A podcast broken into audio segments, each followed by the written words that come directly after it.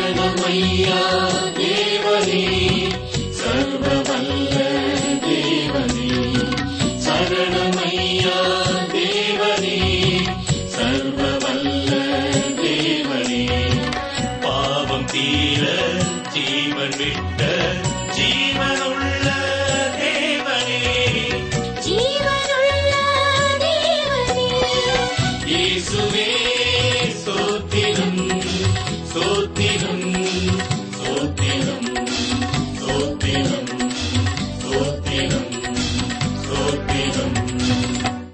ஆராய்ச்சி அன்பர்களை வாழ்த்தி வரவேற்கிறோம். உம்முடைய நாமத்தை நேசிக்கிறவர்களுக்கு வழங்கும் நியாயத்தின்படியே என்னை நோக்கி பார்த்து எனக்கு இறங்கும். சங்கீதம் நூற்று பத்தொன்பது நூற்று முப்பத்தி இரண்டு. இன்று நாம் சிந்திக்கப் போகும் வேத பகுதி ஒன்று பேதிரு முதலாம் அதிகாரம் இரண்டாம் வசனம்.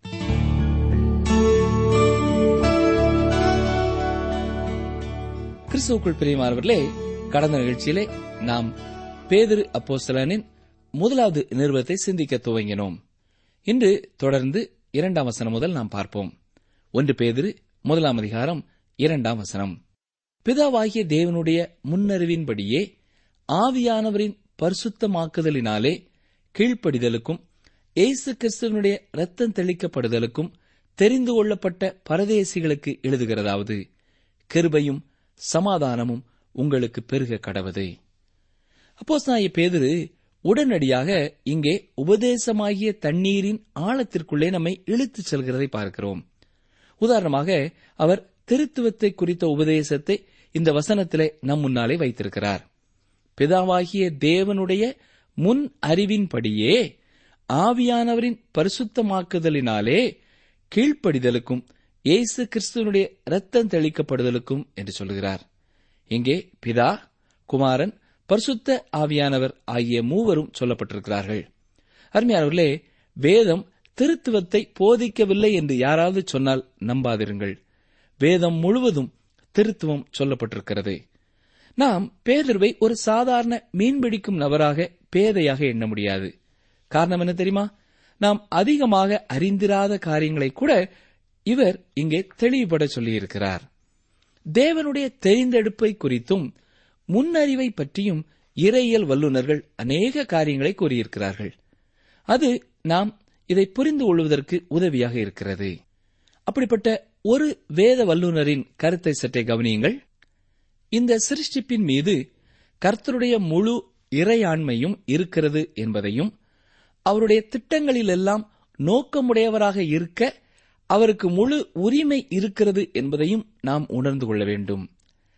தெரிந்தெடுப்பு என்ற காரியத்தில் உள்ள சத்தியமானது இறைவனானவர் தேவையான நடவடிக்கையாக செய்த காரியமாக இது இருக்கிறது.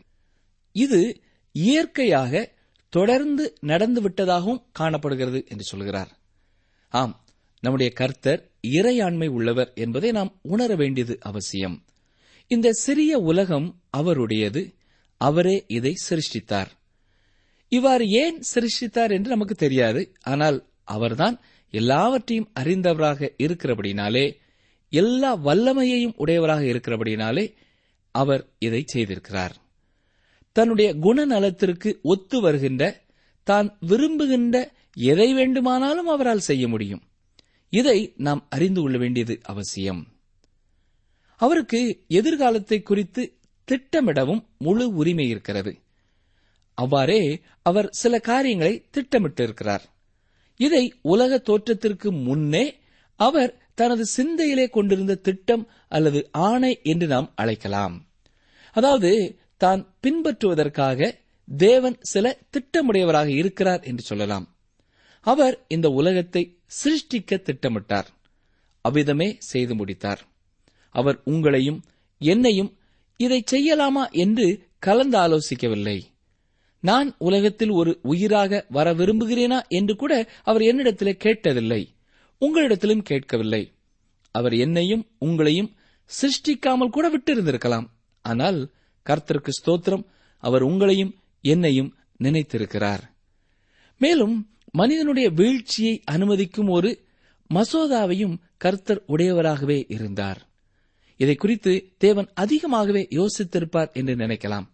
ஏனென்றால் மனிதனுக்கு சுயமாக தெரிந்தெடுக்கும் உரிமையை கொடுக்கும் பொழுது அவன் வீழ்ச்சி உருவான் என்று அறிந்தே அவர் கொடுத்திருந்தார். ஆனால் அவன் கீழ்ப்படிந்தால் ஆசீர்வாதம் என்ற நிலைமையும் இருந்தது. மனிதனோ கீழ்ப்படியாமையை தெரிந்தெடுத்துக் கொண்டான். ஆனாலும் தேவன் அதற்கும் ஏற்பாடு உடையவராகவே இருந்தார். அவர் சிலரை ரட்சிப்பதற்கு தெரிந்தெடுத்துக் கொள்ளவும் இரட்சகரை பூமிக்கு அனுப்பவும் திட்டமுடையவராகவே இருந்தார். அவ்வாறு செய்யவும் செய்தார். தன்னிடத்தில் வருகிறவர்களை தெரிந்தெடுக்கப்பட்டவர்களை அவர் ரட்சிக்க திட்டமுடையவராக இருந்திருக்கிறார். நீங்கள் இந்த காரியத்தை எவ்விதமாக வேண்டுமென்றாலும் அழைக்கலாம். ஆனால் ரட்சிப்பிற்காக தேவனிடத்தில் திரும்பி வருகிற ஜனங்கள் தேர்ந்தெடுக்கப்பட்டவர்கள் என்று அழைக்கப்படுகிறார்கள். அப்படியானால் நீங்கள் ஒருவேளை இவ்வாறு சொல்லக்கூடும். அப்படியானால் அவர் ஒவ்வொருவரையும் தெரிந்தெடுக்கவில்லையா என்று கேட்கலாம். இவ்வாறு நாம் வேதத்திலே பார்க்க முடியாது. இயேசு கிறிஸ்து யோவான் ஆறாம் அதிகாரம் முப்பத்தி ஏழாம் வசனத்தில் என்ன சொல்லியிருக்கிறார்? கவனியங்கள் வாசிக்கிறேன். யோவான் ஆறு முப்பத்தி ஏழு பிதாவானவர் எனக்கு கொடுக்கிற யாவும் என்னிடத்தில் வரும். என்னிடத்தில் வருகிறவனை நான் புறம்பே தள்ளுவதில்லை என்றுதான் சொல்லியிருக்கிறார். இல்லையா? மத்திய பதினொன்று இருபத்தி எட்டிலே எல்லாரும் என்னிடத்தில் வாருங்கள் என்றுதான் இயேசு அழைப்பு கொடுத்தார். எனவே தேவன் எல்லாரையும் முறைப்படி அழைக்கிறார். ஆனால் அதற்கு சரியான பதில் கொடுக்கப்பட வேண்டும். அந்த பதிலை நீங்களும் நானும் கொடுக்க வேண்டியது நம்முடைய பொறுப்புதான். பிதாவாகிய தேவனுடைய முன் அறிவின்படியே தெரிந்து கொள்ளப்பட்ட என்று பேதர் சொல்லும் பொழுது அவர் நம்மை ஆழமான ஜலத்திற்குள்ளே அழைத்துச் செல்கிறார். தேவன் தம்முடைய திட்டத்தின்படியே செயல்படுகிறவராய் இருக்கிறார். அவருக்கு முன்பாக கணக்கிலடங்கா திட்டங்கள் இருக்கக்கூடும். ஆனாலும் தேவன் இந்த திட்டத்தை தெரிந்தெடுத்துள்ளார். ஏன்?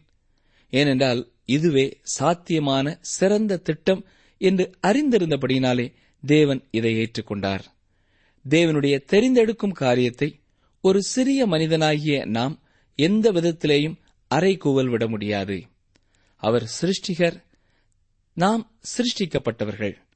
நீங்களும் நானும் பிறப்பதற்கான நேரத்தையோ இடத்தையோ குடும்பத்தையோ அல்லது உயரத்தையோ கண்ணின் நிறத்தையோ கூட முடிவு செய்ய இயலாது. நாம் இப்பொழுது இவ்வாறு இருப்பதே தேவனுடைய கிருபைதான். தேவனே எல்லாவற்றையும் நமக்கு முடிவு செய்தார். இவை எல்லாமே அவருடைய பெரிய திட்டத்திலே ஒரு சிறு பங்குதான். தேவன் திட்டமுடையவராக இருக்கிறதற்காக நாம் ஏன் அவரை குறை சொல்கிறோம் குற்றம் கண்டுபிடிக்கிறோம் என்பதுதான் புரியவில்லை. ஒருவேளை சிலர் அவர் மோசமான வஞ்சகமான திட்டங்களை உடையவர் என்று கற்பனை செய்து கொள்ளக்கூடும். இல்லை பிரியமானவர்களே தேவன் நல்லவர். அவர் கிருபை உள்ளவர் நீடிய சாந்தமுள்ளவர். அவர் நம்மை ரட்சிக்க விரும்புகிறார். மகிழ்ச்சியான வாழ்வை நாம் உடையவர்களாக இருக்க வேண்டும் என்று அவர் விரும்புகிறார். தேவன் ஒருவரே நம்ப தகுந்தவர் மனிதர்கள் திட்டமுடையவர்களாக எல்லாவற்றையும் செய்யும்போது தேவன் திட்டமுடையவராக இருப்பதை குறித்து மனிதர்களிலே சிலர் எதிர்ப்பு தெரிவிக்கிறது குறித்துதான் ஆச்சரியமாயிருக்கிறது. அருமையானவர்களே நீங்கள் தேவனுடைய திட்டத்தை ஏற்றுக்கொள்கிறீர்களா? எதிர்க்கிறீர்களா? ஒரு தேவ மனிதன் இதற்கு ஒரு எடுத்துக்காட்டை தருகிறார். பாருங்கள் அவரும் அவருடைய மனைவியும் டெல்லி பட்டணத்திலிருந்து சென்னைக்கு செல்ல திட்டமிட்டார்கள். அவ்வாறு அவர்கள் செல்ல விமானத்திலே ஏறினார்கள். பயணத்தின் பொழுது விமான ஓட்டி இவ்வாறு பயணிகளுக்கு ஒரு அறிவிப்பு கொடுத்தார். அவருடைய பேச்சு மக்களுக்கு ஒரு உறுதியை கொடுத்தது. அவர் ஒரு அனுபவமுள்ள விமான ஓட்டி என்பதை அது உறுதிப்படுத்தியது. அந்த விமான ஓட்டி அந்த விமான பயணத்தின் திட்டத்தை பற்றி கூறினார். நாம் இப்பொழுது போபாலின் மேலே பறந்து கொண்டிருக்கிறோம். இதற்கு பின்னர் ஐதராபாத் மேலாக நாம் கடந்து செல்வோம். மேகமூட்டம் அங்கே அதிகமாக இருப்பதனாலே கீழே எதையும் இன்று நாம் பார்க்க முடியாது. ஆனால் திட்டமிட்டபடி காலை பத்து மணிக்கு நாம் சென்னை சென்று அடைவோம் என்று கூறினார். அருமையானவர்களே இது மனிதனின் ஒரு முன்னறிவிப்பான திட்டமே. பயணத்தின் முழு காரியமும் திட்டமிடப்பட்டிருக்கிறது.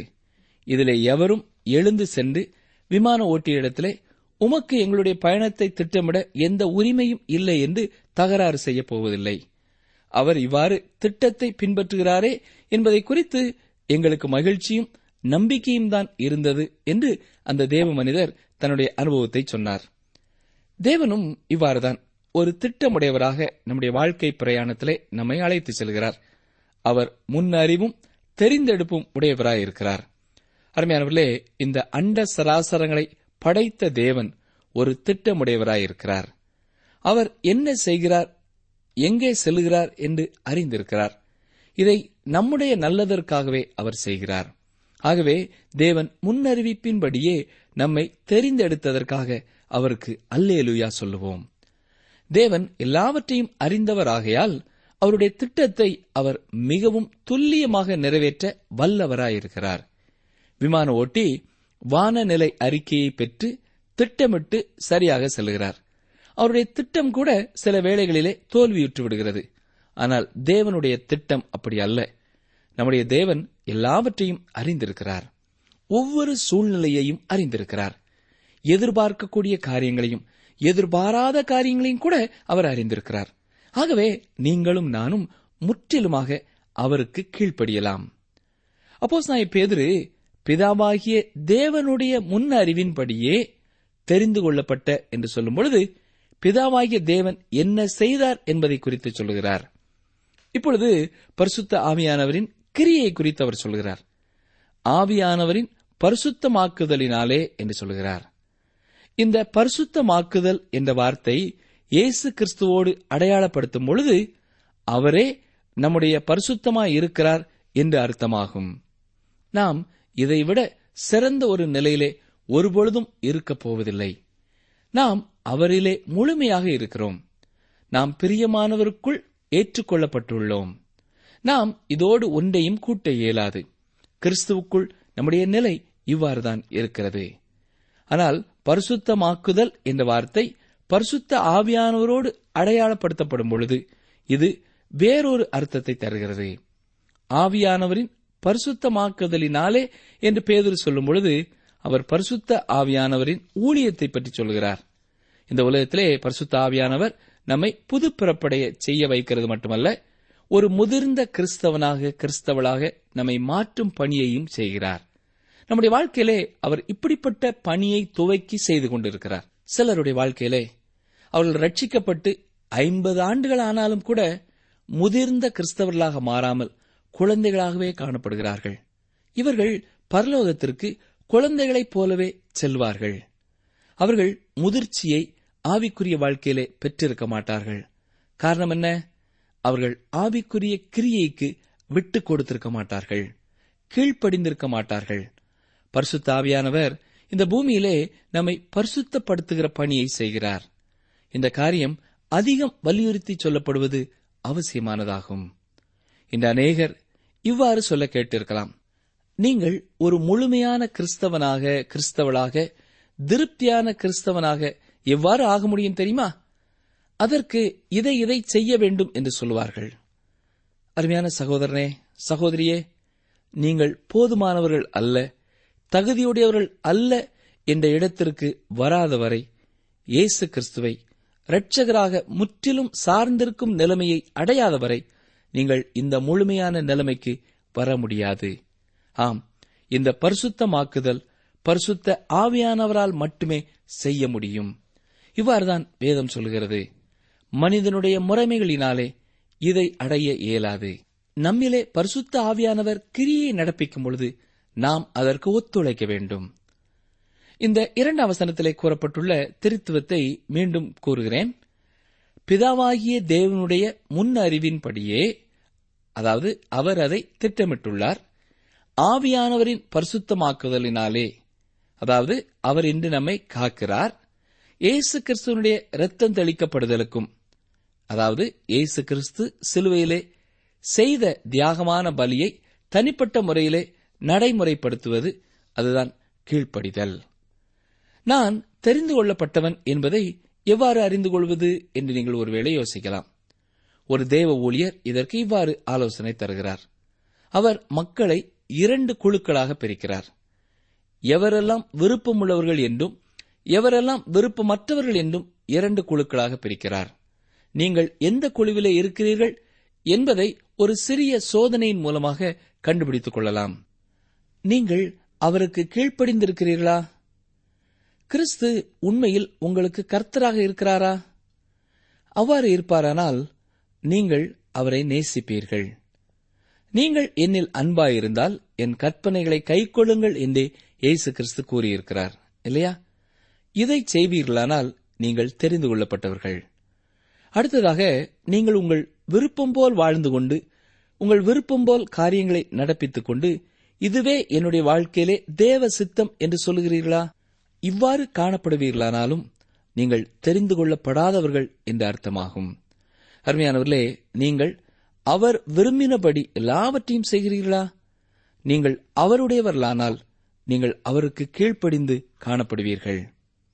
அடுத்ததாக இயேசு கிறிஸ்துவனுடைய இரத்தம் தெளிக்கப்படுதலுக்கும் என்று வசனத்திலே பார்க்கிறோம். இயேசுவின் ரத்தம் இன்றைய நாட்களிலே அநேகர் மத்தியிலே மறக்கப்பட்ட ஒன்றாயிருக்கிறது. அநேகர் இதை முக்கியப்படுத்துகிறதில்லை. இயேசு கிறிஸ்துவின் ரத்தம் அவருடைய நரம்புகளில் ஓடுகிற வரை அதிலே நம்மை இரட்சிக்கும் வல்லமை இல்லை.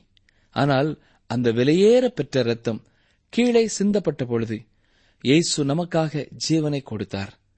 அந்த இரத்தத்தில்தான் ஜீவன் இருக்கிறது. நீங்களும் நானும் ஜீவனுடையவர்களாக இருக்கிறதற்காக அவர் தம்முடைய ரத்தத்தை சிந்தினார். அப்போஸ் நாய் பேதுரு யூத சமயத்திலே வளர்க்கப்பட்ட யூதர்களுக்கு எழுதி கொண்டிருக்கிறார் என்பதை நாம் நினைவிலே கொள்ள வேண்டியது அவசியம்.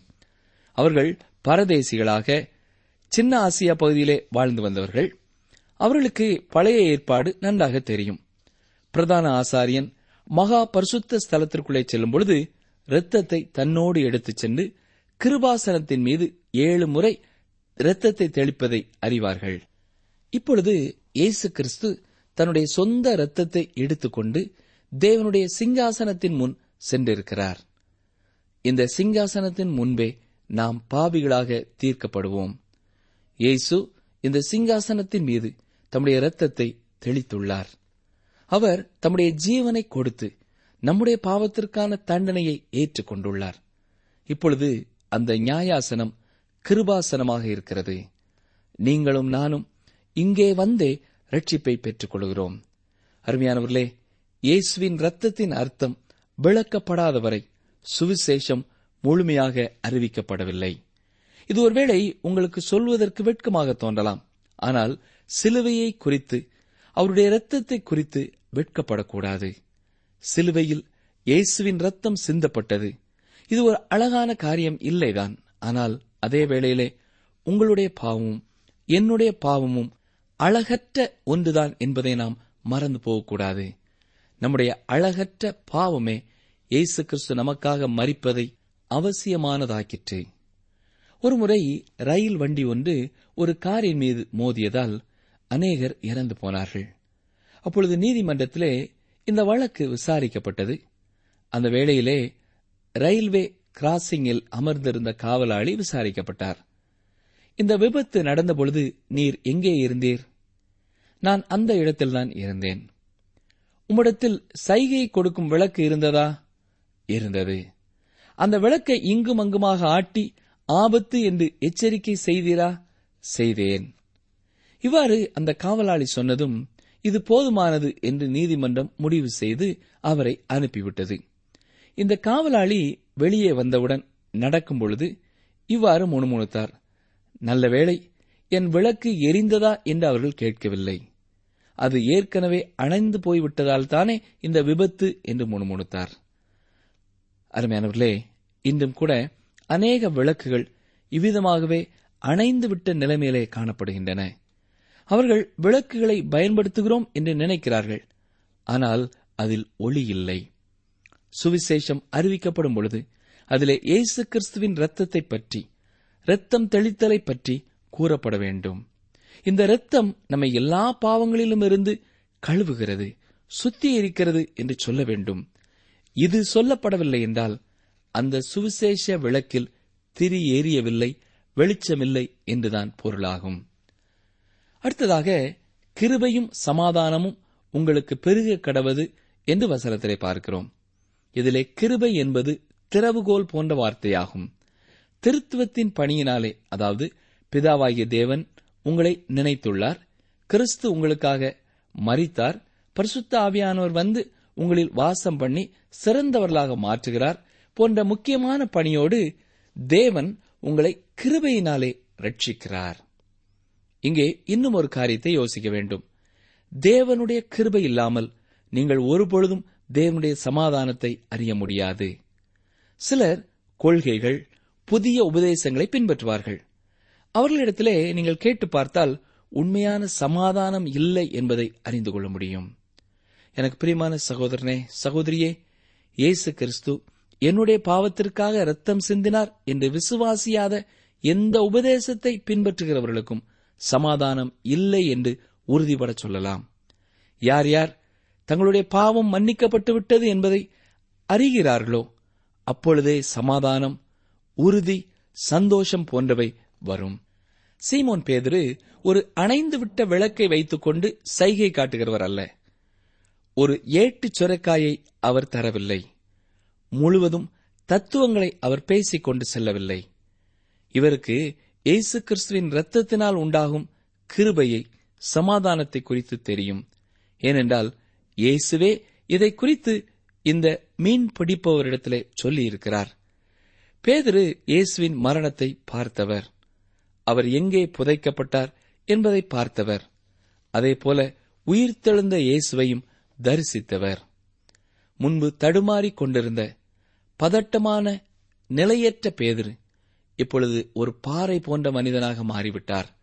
அவரால் பெந்தே கோஸ்தே நாளிலே எழுந்திருந்து இயேசுவின் மரணத்தை குறித்தும் உயிர்த்தெழுதலை குறித்தும் பேச முடிந்தது. மேலும் அவரால் சிறைக்கு போக முடிந்தது துன்பப்பட முடிந்தது. இதை போன்ற நிருபங்களை எழுத முடிந்தது. இறுதியாக சுவிசேஷத்திற்காக சிலுவையிலே அறையப்பட்டு மறிக்கவும் முடிந்தது. நாம் இந்த இரண்டாவது வசனத்தை தியானித்ததின் மூலமாக இப்பொழுது உங்களுக்கு பேதர்வை குறித்த ஒரு தெளிவான கருத்து உருவாயிருக்கும் என்று நம்புகிறேன். அவர் பேதையான மீன்பிடிப்பவர் அல்ல. அவர் படித்த ஞானிகளைப் போல மிக ஆழமான உபதேசங்களை எல்லாம் சொல்லியிருக்கிறார். தெரிந்து கொள்ளப்படல் முன்னறிவு முன்குறித்தல் போன்ற சிறந்த உயரிய உபதேச கருத்துக்களை அவர் இந்த வசனத்திலே நமக்கு எடுத்து ஆள்கிறார் இவை எல்லாமே தேவனுடைய பக்கத்தில் உள்ளவை மறைவானவை. நாம் இதற்கு எந்த ஒரு இறுதியான விளக்கத்தையும் கொடுத்து விட முடியாது. நாம் எல்லாவற்றையும் அறிந்த எல்லையற்ற தேவனை குறித்து சிந்தித்துக் கொண்டிருக்கிறோம். அவருடைய முன்னறிவு என்பது அவர் எல்லா திட்டங்களையும் அறிந்திருக்கிறார். அவர் என்ன செய்ய போகிறார் என்பதை அவர் தெளிவாக அறிந்தவராயிருக்கிறார். நாம் இதை முன்குறித்தல் என்று அழைக்கிறோம். இங்கே இந்த இடத்திலே ஒரு தேவ மனிதனின் விளக்கத்தை பார்ப்பது நல்லது. தேவனுடைய முன்னறிவு என்பது அவரே நிறைவேற்ற நோக்கமுடையவராக இருப்பதை குறிக்கிறது. இவ்வாறே சிறிய காரியம் முதற்கொண்டு பெரிய காரியம் வரை உள்ள எல்லா நிகழ்ச்சிகளும் கர்த்தருடைய தீர்மானத்தின்படியே நடக்கிறது. இது அவருடைய இறையாண்மையான நோக்கத்திற்காக நடந்தேறுகிறதாய் இருக்கிறது. தேவனுடைய முன்னறிவு என்பதும் முன்குறித்தல் என்பதும் மிகவும் ஒன்றுக்கொன்று தொடர்புடையவை. அதேபோல தேவ முன்னறிவானது தேவனுடைய எல்லாம் அறிந்த தன்மையிலிருந்து வேறுபட்டது என்பதை நாம் அறிய வேண்டும். ஏனென்றால் தேவன் எல்லாவற்றையும் அறிந்தவர் என்று சொல்லும் பொழுது அது இறந்த காலம் நிகழ்காலம் எதிர்காலம் போன்ற எல்லாவற்றையும் அறிந்த தன்மையை குறிக்கும். ஆனால் முன்னறிவு என்பது எதிர்காலத்தை மாத்திரம் எதிர்நோக்கியுள்ளதாய் இருக்கும். அருமையானவர்களே வரம்பிற்குட்படாத தேவனை குறித்து நாம் சிந்தித்த காரியங்கள் உங்களுக்கு நினைவிருக்கும் என்று நம்புகிறேன். உங்களுக்கும் எனக்கும் வரையறைக்குட்பட்டதொரு மூளையே இருக்கிறது. இந்த மூளையின் எடை எட்டு அவுன்ஸ் இருந்தால் கூட அது பெரிய காரியம். இந்த அளவிற்கு சிறிய மூளையை கொண்ட நாம் வரம்பிற்குட்படாத தேவனுடைய காரியங்களை அறிந்து கொள்வது இயலாத காரியம். தேவன் எல்லாவற்றையும் அறிந்தவர். இப்பொழுது நடக்கிறதையும் இனிமேல் நடக்கப் போகிற எல்லாவற்றையும் அறிந்தவராய் இருக்கிறபடினாலே நாம் அவரை நம்பலாம். அவர் காட்டும் திசையிலே முழு தைரியத்துடன் செல்லலாம். அருமையானவர்களே உங்களுக்கு இப்படிப்பட்ட ஒரு தீர்மானம் உண்டா? நான் சர்வ வல்லவருடைய கரங்களிலே இருப்பதால் அவருடைய திட்டங்கள் எல்லாவற்றிற்கும் சித்தத்திற்கெல்லாம் கீழ்ப்படிவேன் என்ற தீர்மானம் இருக்கிறதா? அதுவே தேவையான ஒன்று. இத்தனை பெரிய தேவனுக்கு என்னை பரிபூர்ணமாய் நான் ஒப்புக் கொடுப்பேன் அவருடைய வார்த்தைக்கு கீழ்ப்படிவேன்.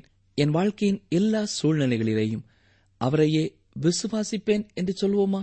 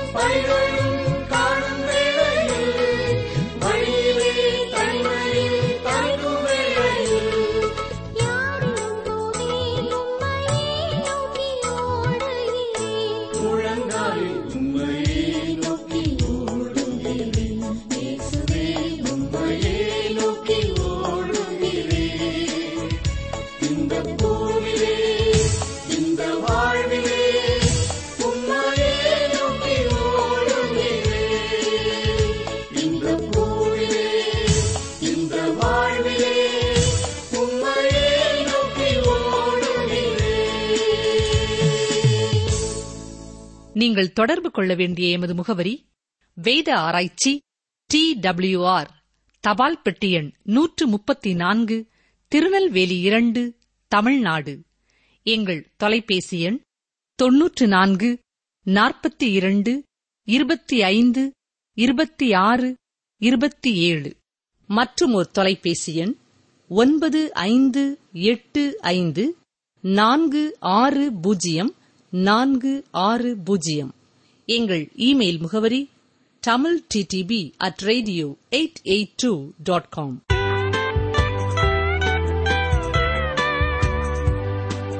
வெண்கல கதவுகளை உடைத்து இருப்புத் தாழ்பாள்களை முறித்து அந்தகாரத்தில் இருக்கிற பொக்கிஷங்களையும் ஒளிப்பிடத்தில் இருக்கிற புதையல்களையும் உனக்கு கொடுப்பேன்.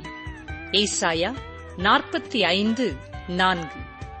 வெண்கல கதவுகளை உடைத்து இருப்புத் தாழ்பாள்களை முறித்து அந்தகாரத்தில் இருக்கிற பொக்கிஷங்களையும் ஒளிப்பிடத்தில் இருக்கிற புதையல்களையும் உனக்கு கொடுப்பேன். ஏசாயா நாற்பத்தி ஐந்து நான்கு.